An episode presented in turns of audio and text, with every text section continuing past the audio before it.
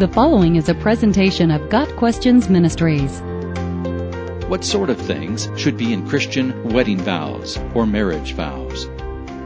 When a man and a woman marry, they begin a new existence as a unit, and this concept finds its origin in the Bible with the first man and woman. The God who created mankind also created marriage, and it is to him we must look for guiding principles in our wedding vows. While the traditional wedding or marriage vows are not specifically found in the Bible, they are based on solid biblical principles. A marriage is, by definition, a joining of two into one, and that joining involves union, love, honor, and submission.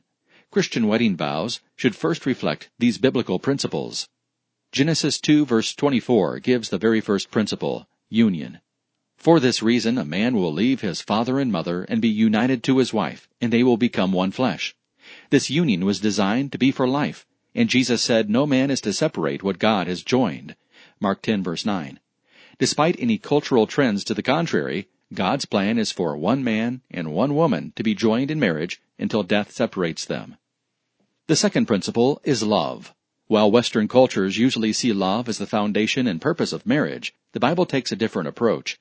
Ephesians 5 verse 25 commands husbands, love your wives, just as Christ loved the church and gave himself up for her. This is not the emotional romantic love that we usually associate with marriage, but a self-sacrificing giving love that seeks the protection and best interests of someone else. When a man loves his wife in this way, she will be delighted to stay with him for the rest of her life. The third principle, honor, is also directed at husbands. Husbands in the same way be considerate as you live with your wives, and treat them with respect, as the weaker partner, and as heirs with you of the gracious gift of life, so that nothing will hinder your prayers. 1 Peter 3 verse 7. This honor is closely related to the love we just spoke of. When the husband sees his wife as a precious treasure that should be carefully protected, he will give her the honor she needs. The fourth principle is directed primarily at wives. Ephesians 5 verse 22 says, Wives, submit to your husbands as to the Lord. This submission is in conjunction with the love and honor that the husband shows his wife, and it recognizes that God has set the man as the head of the home. Verse 23. Just as the wife is to submit to her husband, he is to submit to God. 1 Corinthians 11 verse 2.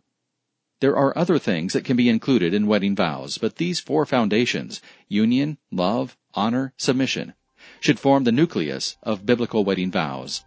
Those who take these vows acknowledge God as sovereign in the lives of His people and submit to His plan as being the way for blessing and success.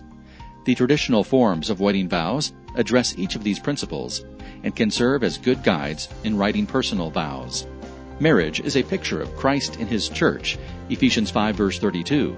And when the vows address both the physical and spiritual dimensions, God can be glorified in the ceremony. Got Questions Ministry seeks to glorify the Lord Jesus Christ by providing biblical answers to today's questions. Online at GotQuestions.org.